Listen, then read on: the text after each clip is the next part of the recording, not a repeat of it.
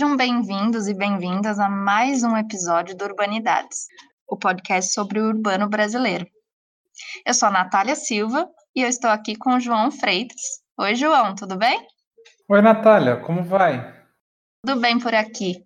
E por aí? Tudo bem também. O episódio da Maria Fernanda Durntil que a gente vai apresentar hoje?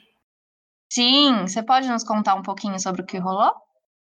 É, a Maria Fernanda veio conversar conosco sobre o dossiê Brasília, que ela organizou para a revista Urbana, a revista eletrônica do Centro Interdisciplinar de Estudos sobre a Cidade, da Unicamp, no caso. A pesquisa foi riquíssima, ela pôde falar sobre os vários olhares que os autores do dossiê compartilham sobre a cidade de Brasília, bem como sobre sua própria pesquisa. É interessante, ao discutirmos cidade, né, tratarmos dessa cidade planejada do zero e os seus desafios também relacionados ao seu processo de urbanização. Legal, João. Bom, e para você que está nos ouvindo do Spotify, pedimos que nos sigam e acompanhem semanalmente os episódios que nós postamos sempre aos domingos. E se quiserem entrar em contato, o nosso e-mail é brasilurbandata@gmail.com. brasilurbandata@gmail.com. Temos também a nossa página no Facebook, em que compartilhamos várias notícias relacionadas ao urbano brasileiro, bem como oportunidades de bolsas chamadas para publicação de artigos, que é o Urbandata Brasil. Só buscar no Facebook. É isso, Natália?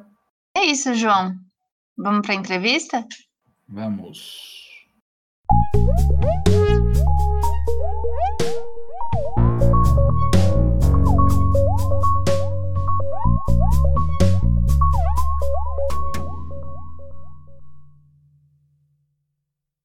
Olá, sejam bem-vindos a mais um episódio do Urbanidades. Eu sou João Freitas, o seu anfitrião, e estou hoje na companhia de Juliana Oliveira. Tudo bem, Juliana? Tudo bom, João. É um prazer estar aqui gravando mais uma edição desse podcast. Que legal, Juliana. Para nós é uma honra muito grande, pois estamos recebendo hoje a professora Maria Fernanda Durntil. Tudo bem, Maria Fernanda? Como vai? Tudo bem, sim. É um prazer para mim estar aqui podendo falar com vocês. Seja muito bem-vinda. Maria Fernanda, será que você poderia se apresentar para os nossos ouvintes, contando um pouco da sua trajetória acadêmica e trajetória de pesquisa? Claro, eu sou professora e, pesquisadora da Faculdade de Arquitetura e Urbanismo da Universidade de Brasília desde 2010 e a minha formação é no campo da arquitetura e urbanismo é, pela FAUSP e a minha pós-graduação também é, é nesse campo mas eu sempre me interessei mais pelas questões relativas à história propriamente, da arquitetura, da cidade e da urbanização. Depois que eu entrei na Universidade de Brasília em 2010, eu tomei mais contato com as discussões sobre a capital e a sua, a sua história, que é fascinante, sobre a sua preservação, sobre os problemas e os dilemas da sua gestão e foi aí que eu procurei desenvolver com um grupo muito interessante de colegas, professores e com alunos muito entusiasmados também, um conjunto de pesquisas sobre a história da cidade e sobre os planos feitos para Brasília. Muito bacana. E é justamente essa obra, né, que estamos aqui para conversar, o dossiê Brasília 1 e o dossiê Brasília 2, publicados em 2018, não foi? Eles foram publicados no finalzinho de, de 2018, né, graças a uma parceria com o, os editores da Unicamp, que são muito envolvidos com questões relativas ao urbano, à história da cidade e à historiografia sobre a cidade, que são os professores Josiane Serrazoli e Rodrigo Faria. Uhum. A Josiane faz a apresentação né, do primeiro número, não é? Sim, ela faz, é, é, faz uma apresentação e nós trabalhamos juntos né, na seleção de, de artigos e trabalhos. Muito bacana. Se possível, explicar um pouco para os ouvintes qual era o objetivo desse dossiê, conciliar que tipo de visões e pesquisas nesse trabalho. Esse é, dossiê, a intenção foi que ele pudesse trazer à luz um conjunto recente de artigos e trabalhos que são de pesquisadores de diferentes procedências em termos dos campos disciplinares e do nível de pesquisa. Então, a gente tem desde alunos que estão terminando a graduação, até mestrandos e doutores e professores já bem experientes para lidar com arquitetura moderna, com representação e com Brasília. E a intenção foi a gente apresentar um panorama que pudesse ser instigante mesmo para mostrar as questões que estão sendo tratadas agora a respeito de Brasília. E a gente teve uma, um bom retorno tanto é que a intenção inicial era fazer um dossiê só e acabaram sendo dois, né? uhum. que mostra que a história de Brasília não só não está pacificada e totalmente esclarecida, como também há muitas possibilidades de rever estudos antigos ou de mostrar novas possibilidades de interpretação e de análise a respeito da cidade. É, muito, muito bacana. Pelo que vi aqui, e você mesma endossa, há uma, há uma preocupação grande também com a história. Então, não é somente sobre as pesquisas, sobre a Brasília atual, mas há uma preocupação, pelo menos na, no, no editorial, né, na apresentação, de você situar a Brasília no tempo, passando por, por cada uma das décadas. A gente conseguiria retraçar esse caminho nessa nossa conversa, falar sobre essa evolução não, não talvez como evolução no sentido darwiano, mas uma evolução quase que no sentido de escola de samba de Brasília ao longo desses quase 70 anos. É, pouco mais de 60 anos, não é? Quer dizer, a gente nunca vai ser capaz, me parece, de esgotar esse assunto, porque a história de Brasília e o modo como ela foi contada podem ser continuamente revisitados. Né? Mas o que foi interessante nesse dossiê é que há, por um lado, uma retomada dos discursos e das representações iniciais sobre Brasília feitos pelos protagonistas. Então, durante muito tempo, ou pelo menos nos momentos iniciais da sua concepção e construção, houve uma circulação muito grande por incentivo oficial de registros de caráter histórico, de compilações de documentos, de imagens, de representações, de crônicas e artigos falando da cidade enquanto ela estava sendo construída. Então é muito interessante que Brasília já nasce com uma história e uma história inicialmente de caráter apologético. Então é um elogio a Brasília que a gente vê nos escritos iniciais que circulam e são provenientes de autoridades, de homens ligados ao governo, de protagonistas da construção de Brasília e em grande parte do próprio presidente Juscelino Kubitschek. Então, o que emerge nos primeiros anos da construção de Brasília é essa capital que é um símbolo da nacionalidade, que é um sonho acalentado há muitos séculos, é, que é algo desejado por todo mundo ou desejado aí coletivamente pelo Brasil né, e que deve expressar anseios e sonhos que vêm de longa data. Então, eu acho que a gente pode marcar bem esse como um período inicial de um modo de ver e de olhar para Brasília ainda sendo construída. E alguns dos artigos desse dossiê retomam exatamente esse momento inicial, que não excluiu, por outro lado, uma crítica, uma crítica tanto no país quanto uma crítica internacional, de forma que esse discurso apologético inicial a gente entende também como um modo de blindar Brasília dessas críticas. Então, no panorama nacional, enquanto Brasília estava sendo construída, havia uma oposição muito grande à iniciativa, considerado algo quimérico, dispendioso, desnecessário. Faraônico. Faraônico, pois é. E, e, por outro lado, a gente tem num panorama internacional um contexto que já é de crise dos pressupostos e dos princípios, que são os princípios que no campo da arquitetura a gente conhece como os princípios do movimento moderno, modernista em arquitetura e urbanismo, que já estão sendo criticados com veemência num contexto internacional.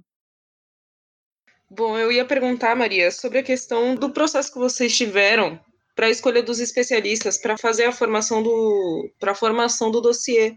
Como é que foi esse processo? É, pois é, nós procuramos contar tanto com trabalhos que fossem produzidos aqui em Brasília, né, uma visão, digamos assim, mais interna, né? como também contar com outros pesquisadores que já vêm tratando de Brasília ou das suas representações há mais tempo, e aí a seleção dos artigos foi um processo difícil, até porque são poucas as pessoas mais diretamente envolvidas com Brasília, é um grupo que se conhece, que está sempre em diálogo. Mas nesse ponto, eu tenho que agradecer os editores da, da revista da Unicamp, que são muito rigorosos quanto a isso. A revista Urbana, onde nós fizemos esse dossiê a respeito de Brasília, tradicionalmente publica dossiês e edições temáticas acerca de assuntos muito diversos relacionados às cidades e, e às suas histórias. E, nesse caso, nós achamos que seria uma oportunidade para divulgar trabalhos recentes feitos na Universidade de Brasília, mas também em outras universidades do Brasil, sobre a, trazendo perspectivas muito variadas sobre Brasília.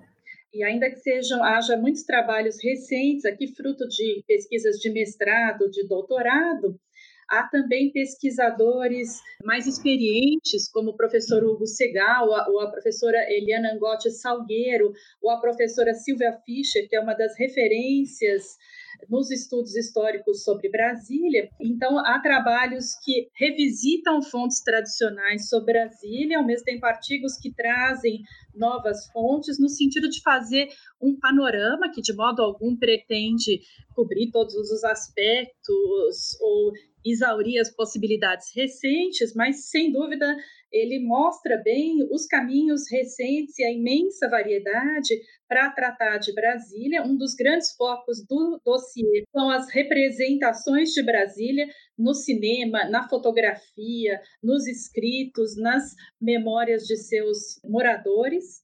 Isso me parece um aspecto importante para ser ressaltado. Trata-se agora de ver como a cidade foi sendo apropriada e vivida por um grupo amplo e, e, diversificado de pessoas, e ao mesmo tempo há artigos que revisitam os escritos dos fundadores, há alguns que vão enfatizar referências provenientes da sociologia, da história política ou da história cultural, mas eles me parece que contribuem para mostrar esse caráter multifacetado e vivo da história de Brasília e o modo como ele, ela vem sendo trabalhada recentemente. Os autores que participaram do dossiê, eles são poucos até diante de um contexto recente de renovação dos estudos sobre Brasília e do ponto de vista da história do urbanismo e da história cultural, há muitas novas perspectivas surgindo. Então, eu acho que uma coisa, um dos aspectos interessantes desses novos estudos é que eles exploram agora a cidade habitada, construída e vivenciada. Então, não é tanto aí a ideia que predominou em fins dos anos 50, início dos anos 60, de discussão do projeto em si mesmo. Agora a gente já pode falar de uma cidade que é vivida no seu cotidiano por grupos sociais muito distintos e que mantém peculiares relações com esse espaço, que por sua vez também tem especificidades. Então, nesse dossiê há, por exemplo, um artigo da, da Renata Almendra que trata de como os grafiteiros encontram em Brasília um modo de expressão, mas também peculiares, digamos, desafios espaciais, já que grafitar Brasília, uma cidade que não tem tantos muros e fachadas disponíveis para isso, como uma cidade como São Paulo, exige também repensar a própria prática do grafite. Há ainda também artigos que tratam como determinados grupos, como por exemplo, um dos artigos fala de prostitutas e travestis que trabalham numa das avenidas de Brasília, que é a W3, e também buscam estratégias de sobrevivência no seu trabalho, tendo que lidar também com a, as peculiaridades dessa avenida. Então, um dos grandes campos de interesse agora para se analisar e para se falar de Brasília é como diferentes grupos representam a cidade, expressam é, e elaboram memórias acerca de suas vivências ou lidam com essa cidade que tem tantas especificidades. E uma das coisas que eu acho interessante é que não significa necessariamente que esses grupos estão fazendo narrativas completamente novas, que ainda que elas tenham aspectos originais e contemporâneos, eles também mostram claramente um diálogo com os discursos e as narrativas dos protagonistas e dos fundadores de Brasília. Uhum. Então, no rap, no grafite, na fotografia, a gente vê que há relações e há relaborações em relação às representações feitas no início da construção de Brasília, mas essas representações ganham novos significados e apropriações no contexto recente da vivência desses grupos. É, na formação de Brasília, um grupo que estava muito presente era o grupo dos candangos, né, os, os imigrantes que veio para a construção de Brasília. Uma coisa que eu acho muito interessante, que eu gostaria muito que você falasse, Maria, é sobre a questão de Brasília ser construída pela mão dos, dos imigrantes, mas ao mesmo tempo não saber lidar com essa população que chegou para construir ela, né? Brasília, que seria a principal representante do, do país, né, a capital do país, mas ao mesmo tempo não soube lidar com a população que a construiu, né? Tendo essa população sendo basicamente expulsa de Brasília e indo morar nas cidades satélites, né? Em Ceilândia, nos outros lugares, nas outras cidades. Até onde vai a ideia de cidade planejada, né? É. Pois é, e eu agradeço essa pergunta porque diz muito respeito ao, ao interesse meu e do meu grupo de pesquisa, que aí além dessa ênfase usual no plano piloto como fonte tanto como das representações principais de Brasília, como também como a imagem mais emblemática e definidora do que é a capital. A gente sabe que Brasília é hoje a terceira metrópole nacional, considerando a rede urbana que está na sua região de influência, e o plano piloto, na verdade, é um pequeno centro muito privilegiado em relação a essa dinâmica que tem uma escala muito maior. E certamente as decisões e as propostas e o modo de conceber Brasília e de se gerir, de se administrá-la ao longo da sua história foram determinantes também para essa configuração mais recente. E eu, e eu acho interessante como a palavra candangos né, se tornou parte digamos assim, de um, de um léxico a respeito de Brasília, e o próprio presidente teve um papel importante nisso, ele se dirige aos candangos, e durante a construção de Brasília se criou mesmo uma imagem do candango tem uma, um trabalho interessante de uma arquiteta que se chama Videsotti a respeito disso, dessa elaboração de uma certa imagem do candango, que nos discursos iniciais de Brasília vai ser apresentado como uma figura heróica, como perseverante, como absolutamente dedicado à construção de Brasília. E um problema fundamental na configuração inicial de Brasília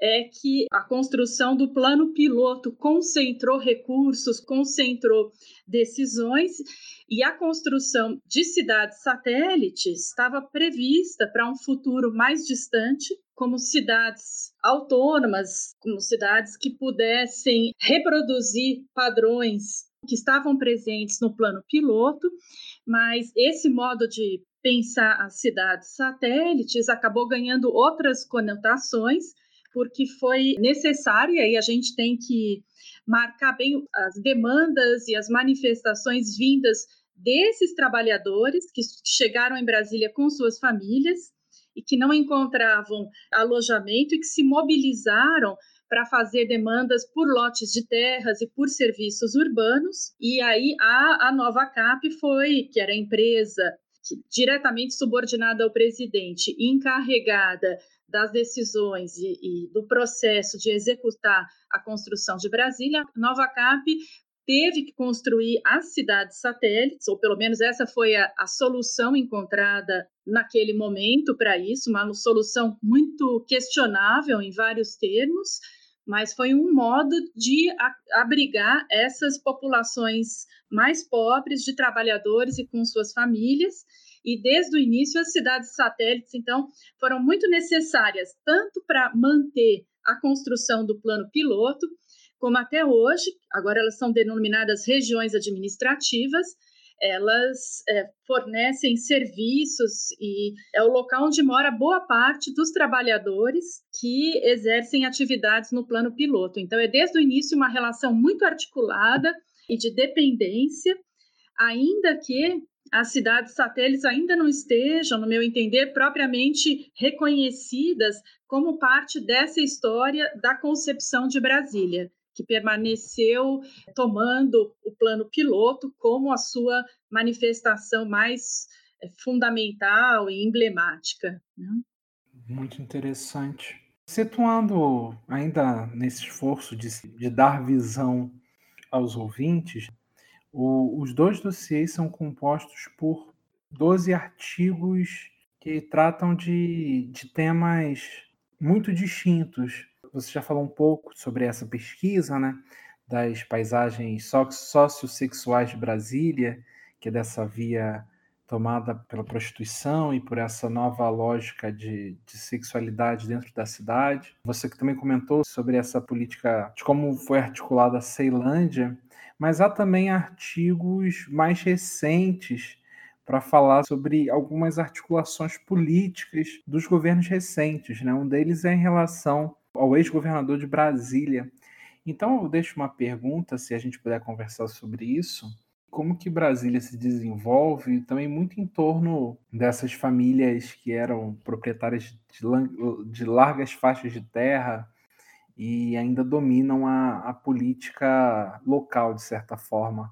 Sim, esse eu, eu acho que é um dos artigos é, que tem destaque no dossiê, mas ao lado também de outros que vão tratar da configuração e do processo de construção da metrópole contemporânea, que envolve é, um território formado de maneira muito complexa, inclusive com a presença de condomínios. E é curioso que em Brasília, a ideia de condomínio tem uma larga margem de interpretação uhum. que vai desde assentamentos, digamos assim, de caráter menos estruturado, até o que a gente conhece como os condomínios fechados de alto padrão, e como você bem notou, o problema da terra e da posse da terra em toda a história de Brasília é um problema fundamental que ainda precisa ser mais bem esclarecido. O, o discurso inicial sobre Brasília era da capital construída no nada, no vazio, que havia o intuito de enfatizar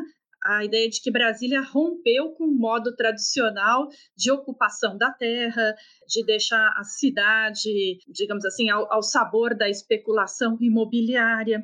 E artigos como esse que você citou mostram a força de interesses tradicionais ou de uma política que é de modernização, mas é uma modernização muito conservadora, de conciliação entre novas e antigas elites e que envolve, justamente como você lembrou, grandes propriedades de terra que pertencem a famílias tradicionais e que vão ser ocupadas num processo que precisa ser melhor esclarecido, mas que vai estar muito marcado tanto por projetos políticos, como também pela ilegalidade e, e, em Brasília, é muito marcante que a ocupação ilegal da terra não está necessariamente associada a indivíduos ou a grupos que, que são mais pobres, como talvez um certo é, imaginário perpetue. Então, você tem condomínios de classe média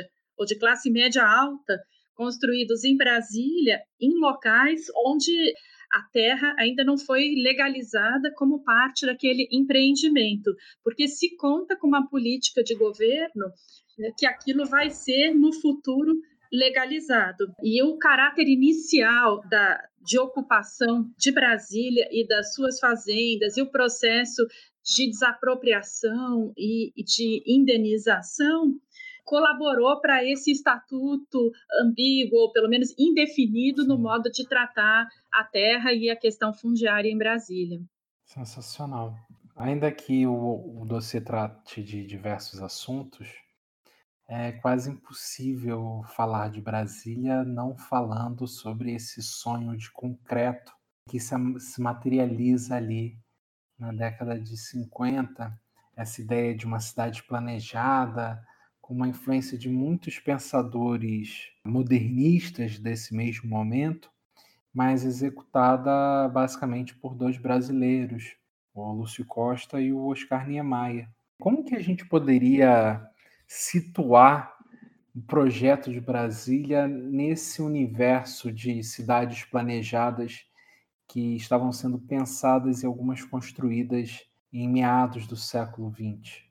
Brasília, na, na história da trajetória da nossa arquitetura e do nosso urbanismo, certamente é um marco pela escala, pela completude do seu projeto e do seu planejamento, segundo os princípios do movimento moderno que eram correntes nessa época no Brasil, como num contexto estrangeiro, ainda que, como eu mencionei, isso já estivesse sob um forte escrutínio crítico, mas Brasília também é tributária de um conjunto mais amplo de experiências no campo da criação de cidades. Então, a gente tem, por exemplo, Goiânia, que também mostra no seu plano princípios de, do planejamento, do projeto, que remetem ao ideário da cidade jardim, que vai ser depois retomado em Brasília. Então, há, um, há uma história de fundação de cidades no Brasil que é muito mais ampla e eu acho muito importante essa pergunta no sentido de ver Brasília não como algo absolutamente excepcional e fruto uhum. do trabalho de dois gênios, mas como fruto de um processo histórico de interesse na criação de cidades novas, na discussão de princípios do urbanismo. Agora, ela sem dúvida vai ser um marco na, na nossa história, e não é à toa que ela tem interesse, vai chamar a atenção do mundo todo pelo rápido processo de construção e por ser muito exemplar da aplicação, pelo menos no plano piloto, de princípios do movimento moderno em arquitetura e urbanismo. E nesse sentido, retomar Brasília é ver também como esses princípios podem agora ser vistos numa perspectiva mais recente e questionados. Então, não é necessário, como se fez num período inicial da história de Brasília, simplesmente dizer que a gente gosta ou não gosta dessa cidade, nem vê-la como um marco excepcional, mas como você está propondo, inseri-la numa trajetória histórica mais ampla, que inclusive envolve um grupo mais amplo de pessoas além desses protagonistas usualmente lembrados. Então, um caminho interessante para os estudos recentes tem sido esse também, de mostrar que para além da arquitetura, que sem dúvida tem muitas qualidades, mas também muitos problemas do Niemeyer, e para além do plano urbanístico de Lúcio Costa, a gente tem um traçado inicial que foi sendo desenvolvido, foi sendo adaptado, e isso envolveu profissionais que nem sempre são lembrados, como vocês citaram, envolveu também o trabalho aí de muitos outros migrantes e trabalhadores que estavam envolvidos na construção de Brasília e trabalharam sobre condições muito difíceis para é, a realização desses monumentos excepcionais de Brasília. Muito bacana. É, e investimos esse tempo para que você falasse da pesquisa dos colegas que acompanham o dossiê e a gente está curioso também para ouvir um pouco sobre as suas pesquisas individuais, Maria Fernanda.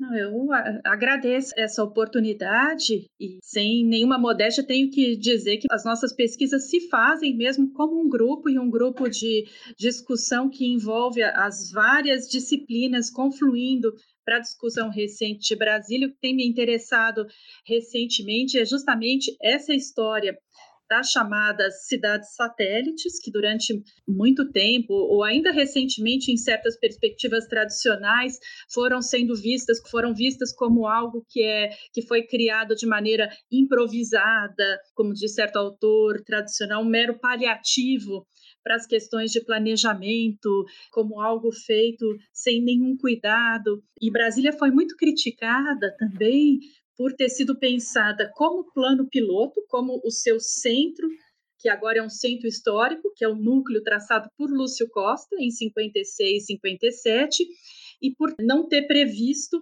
uma inserção mais ampla na sua região. Essa crítica, eu venho me interessando por revê-la, no sentido de não de questioná-la por completo, porque de fato faltou uma, um plano, um planejamento inicial para além do plano para inserir melhor Brasília na sua, na, numa dinâmica regional, mas o que eu tenho visto é também que houve um grupo de propostas e de determinações para a ocupação do território do Distrito Federal, que envolvia comunidades rurais e que envolvia a elaboração de planos que se basearam em princípios modernistas de superquadras, de hierarquização da circulação, de usar o princípio urbanístico da unidade de vizinhança. Isso foi aplicado nos planos iniciais para as cidades satélites, que foram elaborados ao mesmo tempo que o plano piloto estava sendo construído. Houve outras determinações para o Distrito Federal no sentido de manter um cinturão verde, ou como foi chamado aqui, uma faixa sanitária em torno do plano piloto, para que ele permanecesse contido e isolado.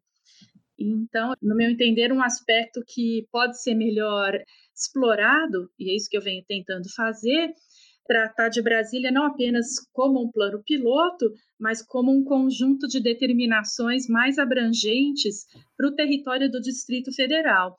E analisar esse conjunto de determinações pode permitir aludir a um conjunto de princípios e referências do planejamento urbano e regional que estava em voga na primeira metade do século XX, num contexto internacional.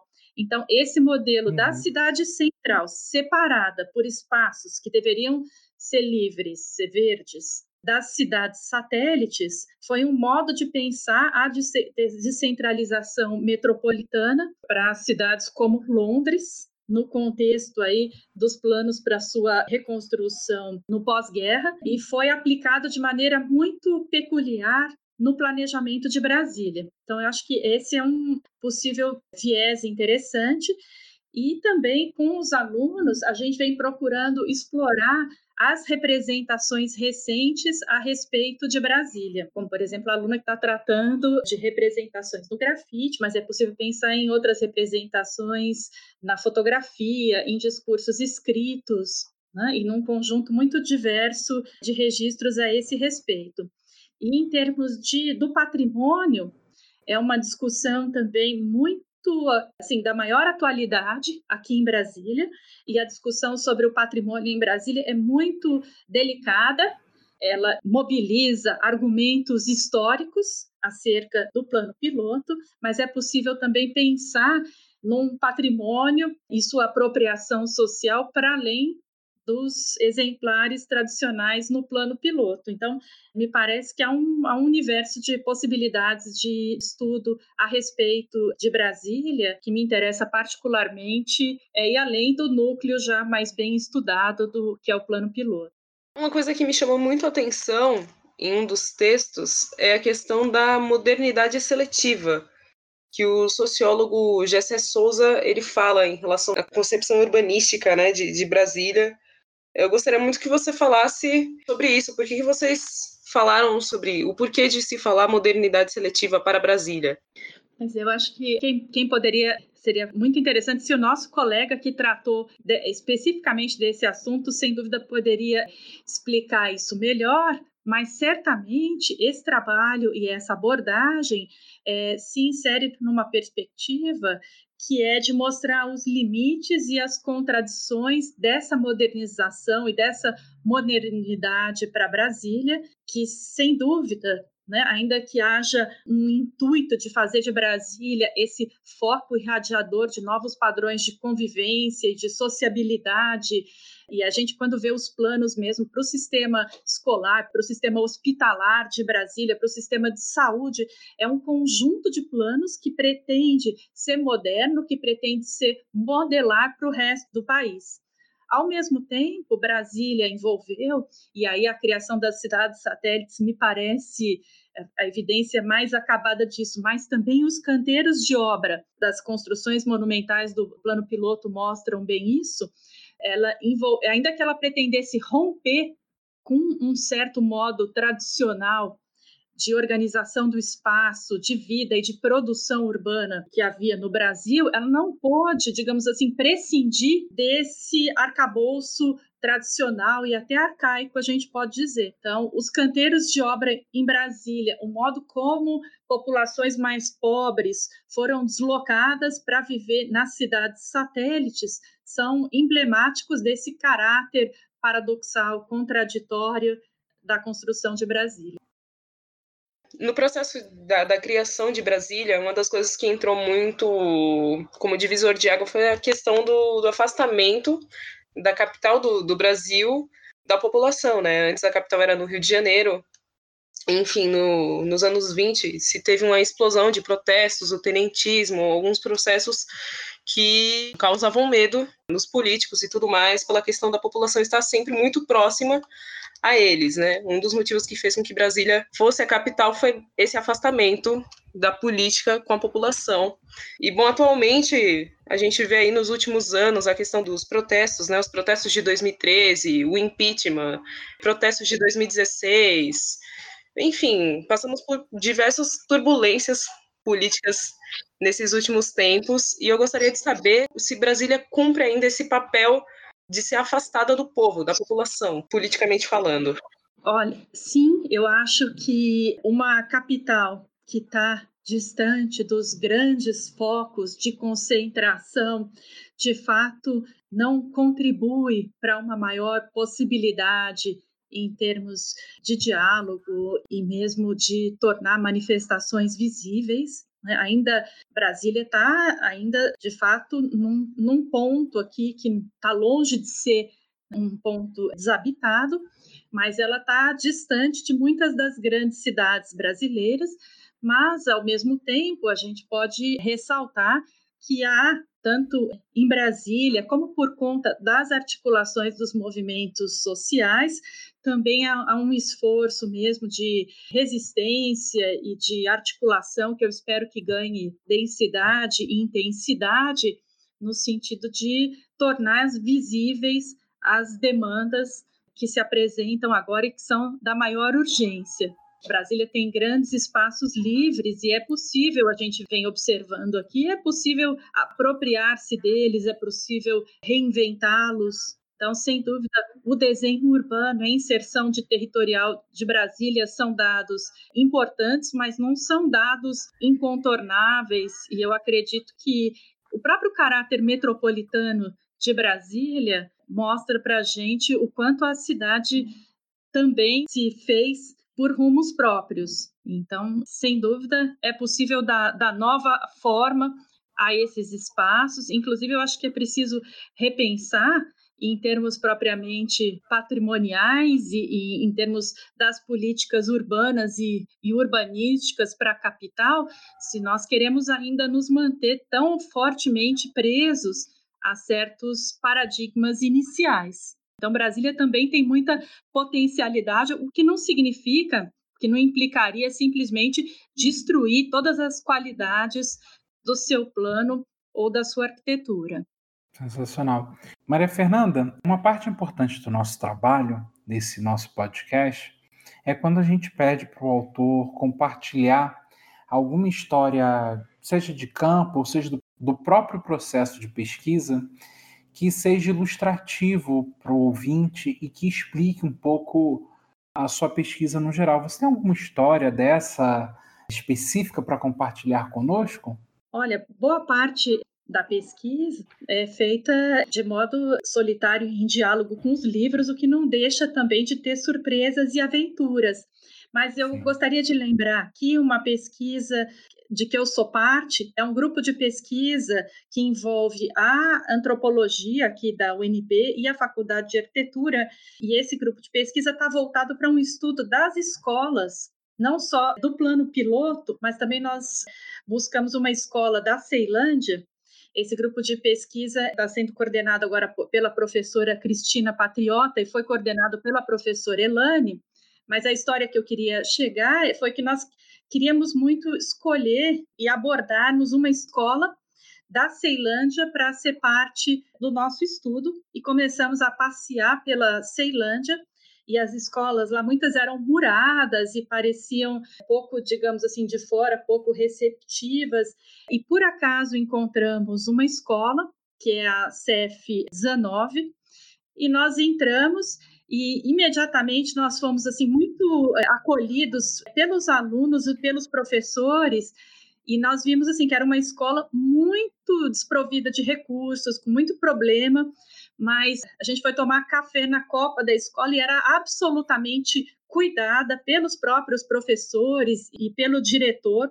Ela tinha uma biblioteca improvisada com uma geladeira que fazia o papel da, da estante, foi muito criativo, e a partir daí, desse contato muito fortuito, nós estabelecemos uma pesquisa que pretende é, virar um livro, mas eu acho que esse pequeno caso é muito exemplar aí dessas possibilidades de diálogo, mas também dessa necessidade da presença de professores, de pesquisadores, de arquitetos e de alunos envolvidos com esse contexto mais amplo que é Brasília e que nesse caso envolve a Ceilândia, que foi uma das primeiras cidades satélites da capital. Aliás, foi uma cidade satélite criada nos anos 70 então, sem dúvida, faz parte desse grupo inicial e tem uma história muito dura e muito difícil que envolveu uma mobilização muito grande da sua população e que, de certa forma, é algo que a gente vê ainda presente no modo como as pessoas habitam e vivenciam a Ceilândia.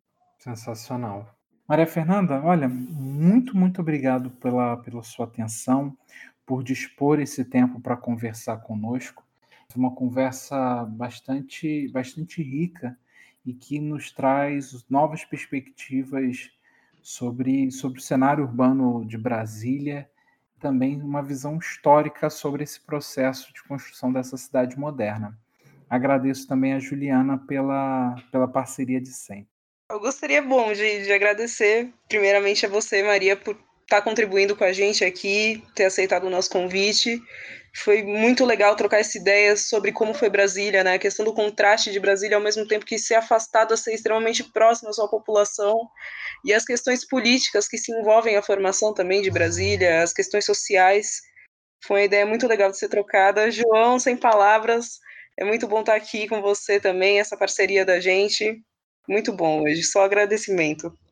Eu que agradeço vocês pela oportunidade de estar aqui. Certamente vai ser muito bom ter essa contribuição para tornar os trabalhos que a gente vem acompanhando mais acessíveis e divulgá-los. E eu queria cumprimentá-los pelo trabalho fantástico e pela alta qualidade dos, dos episódios anteriores que eu pude ouvir. Nossa, que honra, que honra para gente. Maravilha.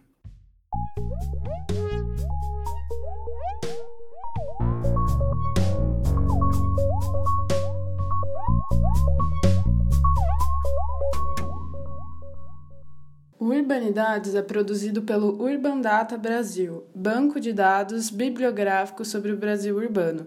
O Urban Data está vinculado ao Centro de Estudos da Metrópole e está sediado no Departamento de Sociologia da Universidade de São Paulo. O Urbanidades é feito por bolsistas e associados sob coordenação da professora Bianca Freire Medeiros. Visite nossa página no Facebook.